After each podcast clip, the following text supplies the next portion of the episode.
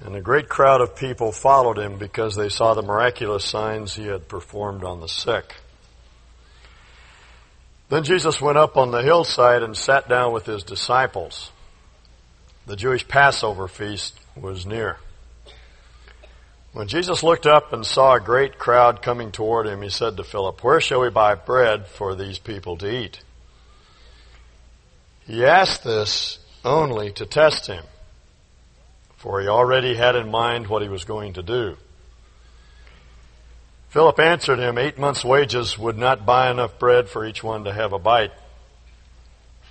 Another of his disciples, Andrew, Simon Peter's brother, spoke up.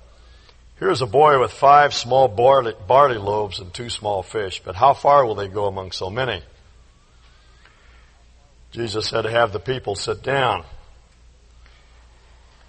There was plenty of grass in that place, and the men sat down, about 5,000 of them. Jesus then took the loaves, gave thanks, and distributed to those who were seated as much as they wanted. He did the same with the fish. When they all had enough to eat, he said to his disciples, Gather the pieces that are left over. Let nothing be wasted. So they gathered them and filled twelve baskets with the pieces of the five barley loaves left over by those who had eaten. After the people saw the miraculous sign that Jesus did, they began to say, Surely this is the prophet who is to come into the world. Jesus, knowing that they intended to come and make him king by force, withdrew again into the hills by himself. And the time is uh, the spring of the year. The uh, grass was green, the birds were singing, the flowers were out. Jewish men were on their way to Jerusalem, making the pilgrimage to uh, the capital city for uh, for the Passover. The place is the northeast corner of the Sea of Galilee, largely uninhabited area just a few miles south of the city of Bethsaida, which was uh, Philip's hometown. Jesus was looking for a place to uh, rest. It's been a long week. He was weary. Mark tells us that Jesus said to the disciples, Let's uh, get away for a while. They were so busy they had not even taken the time to eat the day before. They needed uh, a place where they could get away from the crowds and rest. Jesus was also, uh, very sad because he had just received the news that John the Baptist had been uh, beheaded. So he wanted to get away. But uh, it wasn't to be. They arrived uh, at this particular spot, the little boat ground up on the beach, and they discovered a large crowd had uh, gathered. I think I would probably be resentful. Jesus was not. In the Sermon on the Mount, he said, Blessed are those who hunger and thirst after righteousness because they'll be satisfied. These were people who were hungering and thirsting after righteousness. They wanted to know God. He wanted to satisfy them. So he began to teach them. We don't know what he taught. The other gospel writers don't tell us, but he made his way through the crowd, teaching, touching, healing, counseling, helping people. At some point early in the day, he asked Philip, Where are we going to get bread to feed all these people? John tells us plainly that he didn't ask uh, because he wanted an answer as a rhetorical question. He asked because he wanted to test Philip. Philip answered the way any unbeliever would answer. Basically, uh, the way a, a non Christian would answer. The way we sometimes answer when we reckon on our own resources and without God. He said, Well, there isn't enough money to feed them all. In today's uh, economy, they would need about $10,000 in order to feed this crowd. That'd be enough to get a Big Mac and a Diet Pepsi. And that's all they could afford. And They didn't have that kind of money in their pockets. So uh, Philip didn't know what to do. It's, it's impossible to feed this crowd. There isn't enough to uh, feed them. I suppose Jesus asked Philip because he was from Bethsaida. He knew the area. He knew where to get food. But it was unlikely that any of them would be able to rustle up enough grub for this, uh, this crowd. At some point through the day, the disciples uh, made their way through the crowd, perhaps asking if anyone had any food. No one had anything because they hadn't prepared to make this trip. Andrew, however, uh, located a, a, little boy who had a bag lunch, and he had uh, five little pancakes, looked like uh, pita bread, and two sardines. His mother had packed him a bag lunch that morning. He was getting ready to eat it. and Andrew spied it, took the uh, lunch to the Lord, and uh, he said, "Here's what we've been able to find, but uh, what can you do with this?" According to Mark, Jesus said, "Have them sit down in groups of fifty and one hundred. Mark is writing Peter's reminiscences, and Peter remembered this event uh, clearly, vividly. He was probably standing on the seashore looking up at the crowd. I've been on this particular location. It's sort of an amphitheater there, natural amphitheater, and it was covered with grass. And they sat in groups of 50 and 100. Mark says, like flower plots. Their uh, colorful Eastern garb, the purples and the oranges and the yellows and the reds that characterize their dress would uh, show up. And uh, to Peter, it looked like a flower garden. Uh, the organization was good. It was necessary in order to distribute the food, but there's no power in organization. None, whatever. That's uh, it's a good thing, but it doesn't uh, couldn't feed the people. So our Lord took uh, these five little pancakes and these two pickled fish, and John says he gave thanks. And I ask for what? Well, he, he gave thanks that there was enough to go around.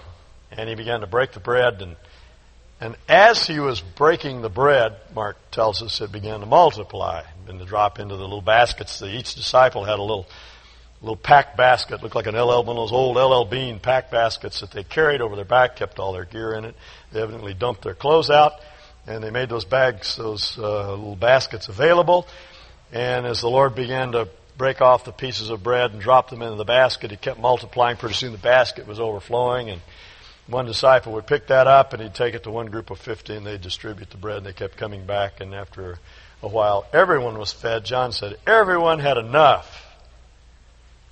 They were all satisfied. There were 12 baskets left over, one for each disciple because remember they hadn't eaten anything the day before. They hadn't eaten anything that day. They'd gone without food for 48 hours. And so the, the baskets left over amounted to one basket of food for each disciple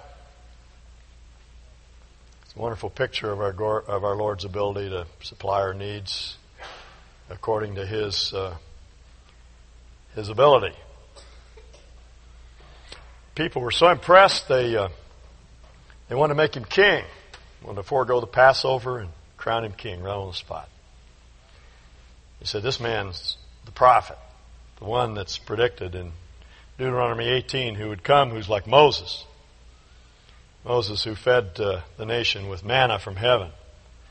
This is the second Moses. This is the, this is the prophet that's predicted. This is the one like uh, the lawgiver that we're to look for. They want to make him the king. It's a wonderful story. Uh, I used to tell it in Young Life clubs. Most of you have heard it in various settings. A lot of obvious application. But the one that appeals to me most is the one that the Lord Himself gives. Because He applied this, uh, this story in the verses that, uh, that follow. Let's, uh, let's take a look at His argument. In uh, verse uh, 16, we're told that when evening came, the disciples got in the boat. Jesus sent them off to the other side. They began to row back to Tiberias, which is in the northwest corner of the Sea of Galilee about uh, five miles away. Jesus went off into the hills, uh, retired from the crowd. Middle of the night, he joined the uh, disciples by walking across the sea. Another evidence that he is the second Moses. Moses controlled, had control over the dead, the Red Sea.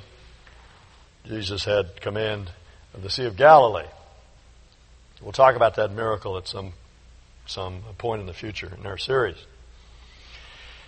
He joined them in the middle of the sea. They, they rowed on to the other side over to Tiberias. And uh, in the meantime, the crowd uh, that he had fed uh, got up the next morning, queued up for breakfast, and discovered that he wasn't there to feed them. They looked around, where's breakfast? And uh, the Lord wasn't there. So they started asking questions. Where, where has he gone? They discovered that uh, under cover of darkness, the disciples had slipped away, and they thought perhaps Jesus had had joined them. And there were a number of boats that had been blown across the Sea of Galilee by the storm, and uh, they either chartered them or commandeered them, and, uh, they got in these boats and started to row back to the other side, four or five miles, and arrived shortly after Jesus and the other apostles did. And in verse 25, they asked him the question, Rabbi, when did you come here? Now, that's really not the question that was on their mind. Uh, we often ask uh, one question when we have a deeper question in mind. The question really is why no show? We, we were ready for breakfast. You didn't show up. We're hungry. By this time it was past lunchtime. It was probably getting toward the, the evening of, of this second day. And they were getting real hungry and they were, were lined up ready for food. Why did you go off and leave us hungry? If you're the second Moses, why not feed us again with bread from heaven? Jesus answered, I tell you the truth, you're looking for me not because you saw the miraculous signs, but because you ate the loaves and, and had your fill. Do not work for food that spoils. That's a bad investment. But for food that endures to eternal life, which the Son of Man will give you. That's where you get it.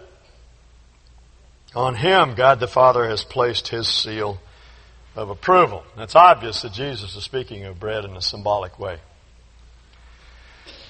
Uh, food is a good symbol, though, of, of the truth that he wanted to uh, that he wanted to teach, because food, to some extent, does satisfy us, but it doesn't satisfy us very long. Best way to kill your appetite is to eat.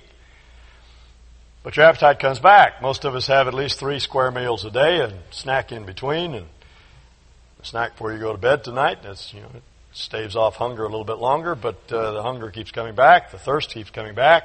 You have to keep feeding yourself. Jesus said, "Don't work for that kind of food. Work for the food that endures, that uh, that lasts." Points out there are two kinds of bread with which we try to satisfy ourselves. There's lasting food and there's passing food. Now by, now by passing food, he's talking about all of the stuff that we try to do to satisfy ourselves. All the gym cracks and doodads that we buy, all the junk with which we fill our lives that we think someday will satisfy us. We start out as children wanting a certain toy. We buy it, break it, or wear it out, put it on the shelf, forget it. We go buy another toy and we discover soon that uh, these things don't last. But somehow we never learn that lesson. The older we get, the more expensive toys we buy. It takes us a little longer to save up in order to purchase them. But the result's always the same. I remember a friend of mine talking about a piece of property he wanted all of his life, worked most of his adult life in order to save enough money to buy it. Beautiful piece of property up on the Salmon River. He bought it, claimed it, set foot on it. He said the whole thing just turned into ashes in his hands. He didn't want any of it. That's true to life. It's true to life. Prophets talk about digging out broken cisterns that can hold no water.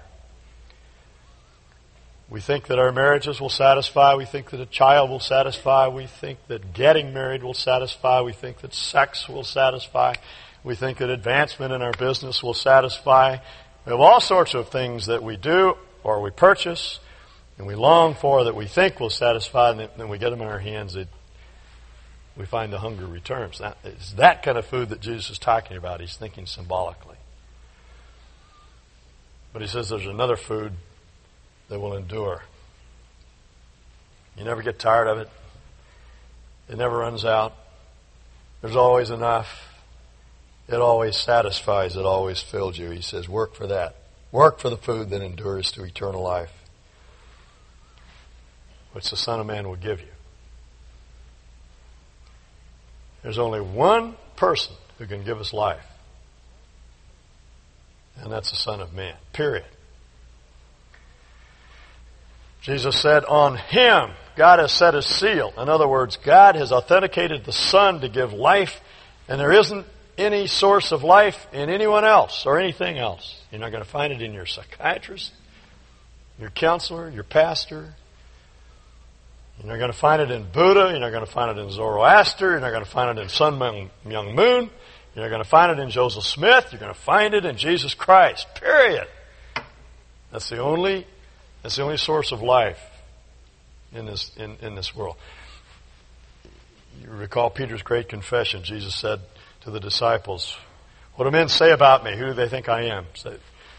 They said, Well, some, some say you're the prophet who's to come. Some say you're John the Baptist. Some say you're the Messiah.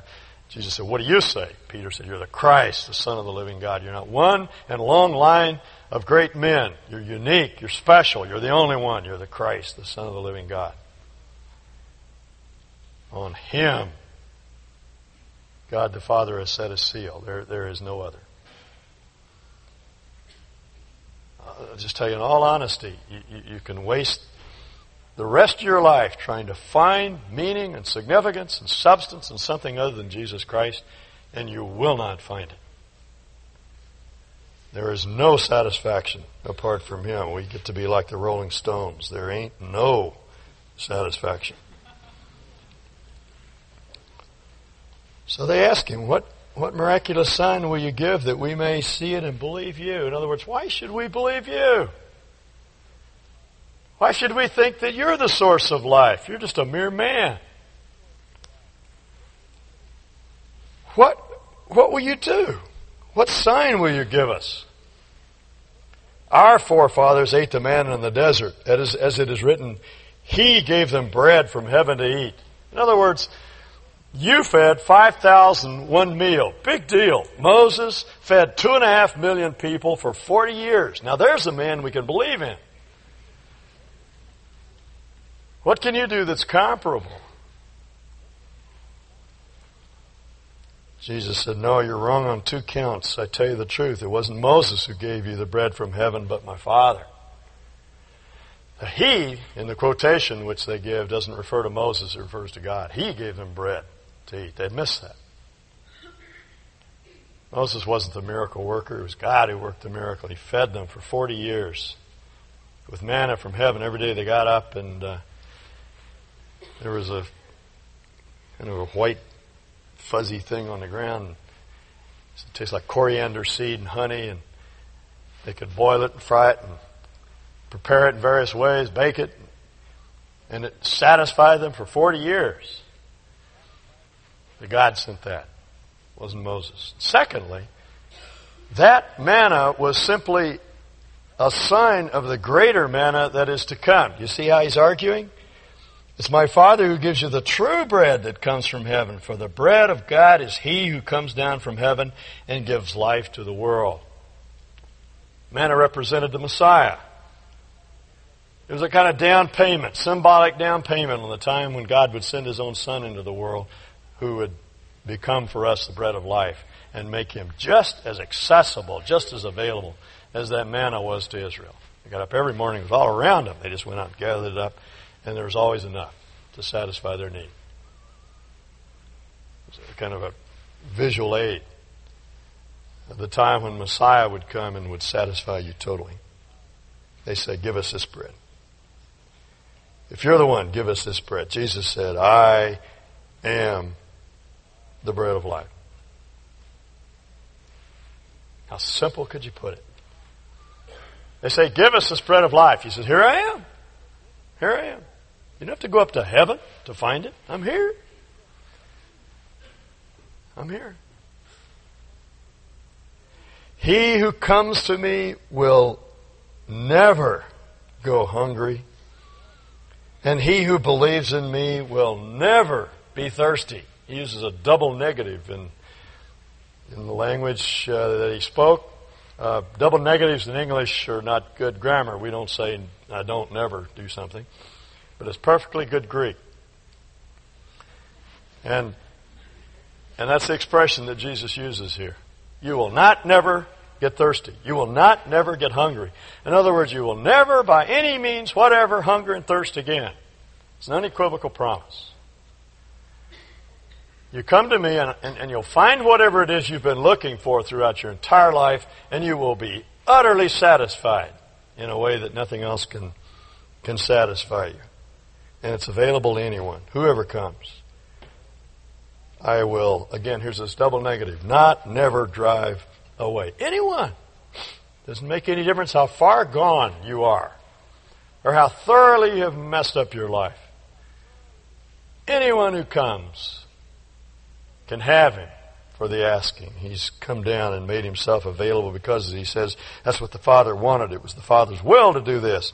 And anyone who looks to the, to the Son and believes in him will have eternal life, and I'll raise him up at the last day. Couldn't be any clearer. He and He alone is the source of satisfaction, and He's right here available. All you have to do is come and believe. Come and believe. And John tells us that the Jews at this point began to grumble because he said, I am the bread that came down from heaven by Jews. He's probably referring to uh, the clergy, priests, the Levites, the lawyers, teachers. The Jews began to grumble about him because he said, I'm the bread that came down from heaven. They said, is, is this not Jesus, the son of Joseph? We know his father and mother. How can he say I came down from heaven? He's talking about heavenly origins. We, we know where he came from. He's born in, comes from Nazareth. Born in Bethlehem. Uh, he has a human father and a human mother. Didn't understand, they didn't understand the incarnation. They didn't understand the virgin birth. They didn't realize that Jesus was conceived of the Holy Spirit. They didn't understand his origin. He didn't try to explain it to them. He never did. As a matter of fact, he, he just sort of slips the punch and and, and moves to a, another issue. It is written in the prophets, they'll all be taught of, or, or verse 44, excuse me, no one can come to me unless the Father who sent me draws him, and I'll raise him up at the last day. It's written in the prophets, they'll all be taught by God. Everyone who listens to the Father and learns from him comes to me. You understand what he's saying? The prophets had said that during the Messianic age, everyone would be taught of the Father. The Father was teaching the people this uh, group gathered to listen to Jesus, the Father was saying to these people, This is my Son, listen to Him. Take Him seriously. Take a good hard look at Him. He says, The problem is that you're not listening to the Father. You're not of the Father. You're not drawing near to Him, and He's not drawing you to Him. Your heart's not right. Uh, uh, Jesus underscores again that the problem of unbelief is never an intellectual problem. Never. It's always a moral problem a matter of hardness of heart. Problem of sin resident within. We, we don't want to deal with our sin. We don't want to uncover it. We don't want to expose it. Or we don't want to admit that we have a need. We want to be able to stand before God and say, I got here all by myself. I didn't need any help. And that's what causes us to stumble. Eh, eh, that's what Jesus means when he, he says, first you have to listen to the Father. And if you're listening to the Father, you'll come to the Son. People who say to me, Oh, I love God, I want to serve God, but I don't have any use for Jesus, I have to say that, you, you don't know the Father. You're not serving the Father. Because if you're listening to the Father, you'll learn from Him and come to Jesus. He who believes in me has everlasting life, Jesus said. I, I am the bread of life. Your forefathers ate the man in the desert and they died. That's the kind of bread that doesn't last. But here is the bread that comes down from heaven, which a man may eat and not die. Would you like to not die? Would you like to live forever? Then it, it comes as a result of eating and drinking of Christ. I am the living bread that came down from heaven. If a man eats of this bread, he will live forever. This bread is my flesh, which I will give for the life of the world. In other words, you have to eat my flesh, which I'm giving to you and to the world if you want to live. And at that point, they stumbled. The Jews began to argue sharply among themselves. How can this man give us his flesh to eat? How coarse! How crass! He's talking about eating his flesh. But you see, they didn't understand. They didn't understand. Jesus said to them, I tell you the truth, unless you eat the flesh of the Son of Man and drink his blood, you have no life in you. Whoever eats my flesh and drinks my blood has eternal life, and I will raise him up at the last day. For my flesh is real food, and my blood is real drink. Whoever eats my flesh and drinks my blood remains in me, and I am him, just as the living Father sent me. And I live because of the Father, so the one who feeds on me will live because of me. This is the bread that came down from heaven. Our forefathers ate manna and died, but he who feeds on this bread will live forever. They didn't understand because they weren't listening. They weren't listening to the Father and they weren't listening to what Jesus said. He had already explained in verse 35 what he meant by the metaphor of eating and drinking. Look at verse 35. Jesus declared, I am the bread of life. He who comes to me will never hunger. He who believes in me will never thirst. What is it that satisfies your hunger? Eating. So eating must be coming. He who believes in me will never thirst. What satisfies your thirsty? Drinking. Therefore, drinking is believing. So eating and drinking of Christ is coming and believing. That's all he's saying. You want to find life? You want to be satisfied? You want to find significance and meaning and purpose in life? Then you have to come and believe. Here I am, he says. Here I am. I'm available. I came down from heaven. I just come and believe. Turn from all the things that you've been believing in, all the things that you've been going to in order to find life, no matter what it is. And believe in me, and you'll find the life that you've been looking for. It strikes me that that's the, that's the essence of Christian living. It's simply coming and believing, coming and believing. You get up every morning, and uh, you have a case of the blahs, and you don't want to go to work, and you feel like you don't have what it takes to face the day, and you just come to Him, you remind yourself of who He is and what His resources are, recall His adequacy, and, and you believe it. You begin to rest in Him and in His ability. Or you're facing some difficult decision on the job and you don't, don't know what to do, and so you come to Him and believe or you're facing some terrible hunger that nothing can satisfy, and you come to Him and you believe. And we have it on the authority of His words that you will never, ever hunger. You will never, ever thirst. You're not going to find it in the bottom of a bottle. You're not going to find that in, in some kind of drug. You're not going to find that in any human relationship. You're, you're only going to find that in Jesus. You want to have life, just come and believe. In verse 57, he sets up an, an, equation just as the living Father sent me and I live because of the Father. So he who feeds on me will live because of me. Do you understand what he's saying? The same relationship that I sustain to the Father, you sustain to me. What relationship did Jesus have to the Father? He was totally dependent upon him. He ate and drank of the Father. And now he says, the same relationship that I have to the Father, you must have with me. Just keep coming. Just keep believing. On hearing it, many of his disciples said, This is a hard teaching. Who can accept it? I find this hard to believe, they say. Aware that his disciples were grumbling about this, Jesus said to them, Does this offend you? What if you, you see the Son of Man ascend to where he was before? What if I said this in my glory? He said this in his incarnation when he was in flesh. And they found it difficult to handle because he seemed to be just a mere man. They couldn't see the glory. What if I did say this, he said, in my ascended glory? Would it be any more believable? I don't think so, because the problem is not what he said so much as it's their understanding of what he said. And they understand, they understood all too well what he said. What he says, uh, he says, the spirit that gives life, the flesh counts for nothing. By the flesh he means human activity. This is the offense. It's that it all depends on me. It all depends upon supernatural activity. It all depends upon the activity of the Spirit of God.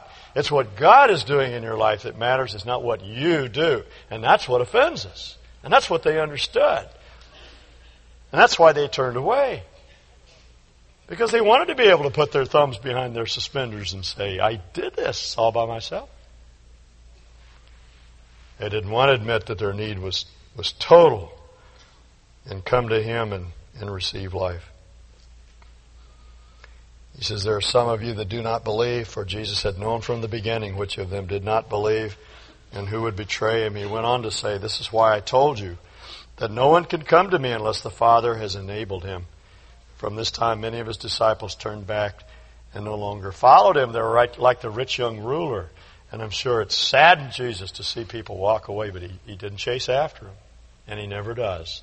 He simply lays out his claims. And we have to make the choice.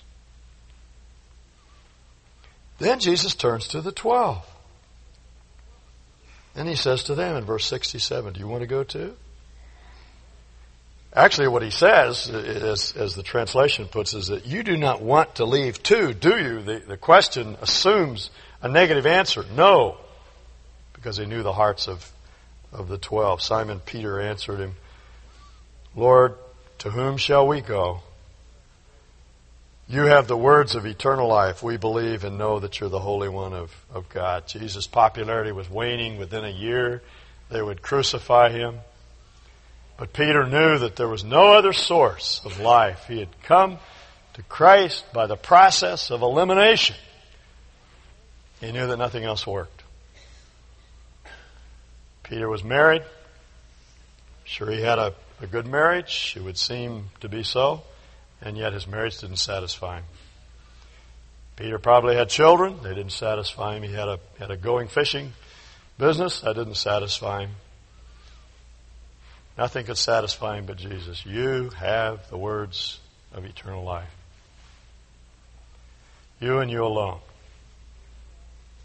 And that's really all I want to say to you this morning. There's only one source of life, and that's our Lord Jesus. There is no other. Father, we have tried to find life in every conceivable place. We've looked everywhere and we continue to come up empty. We can't find any satisfaction. We've hewn out cisterns and we discover them to be broken cisterns.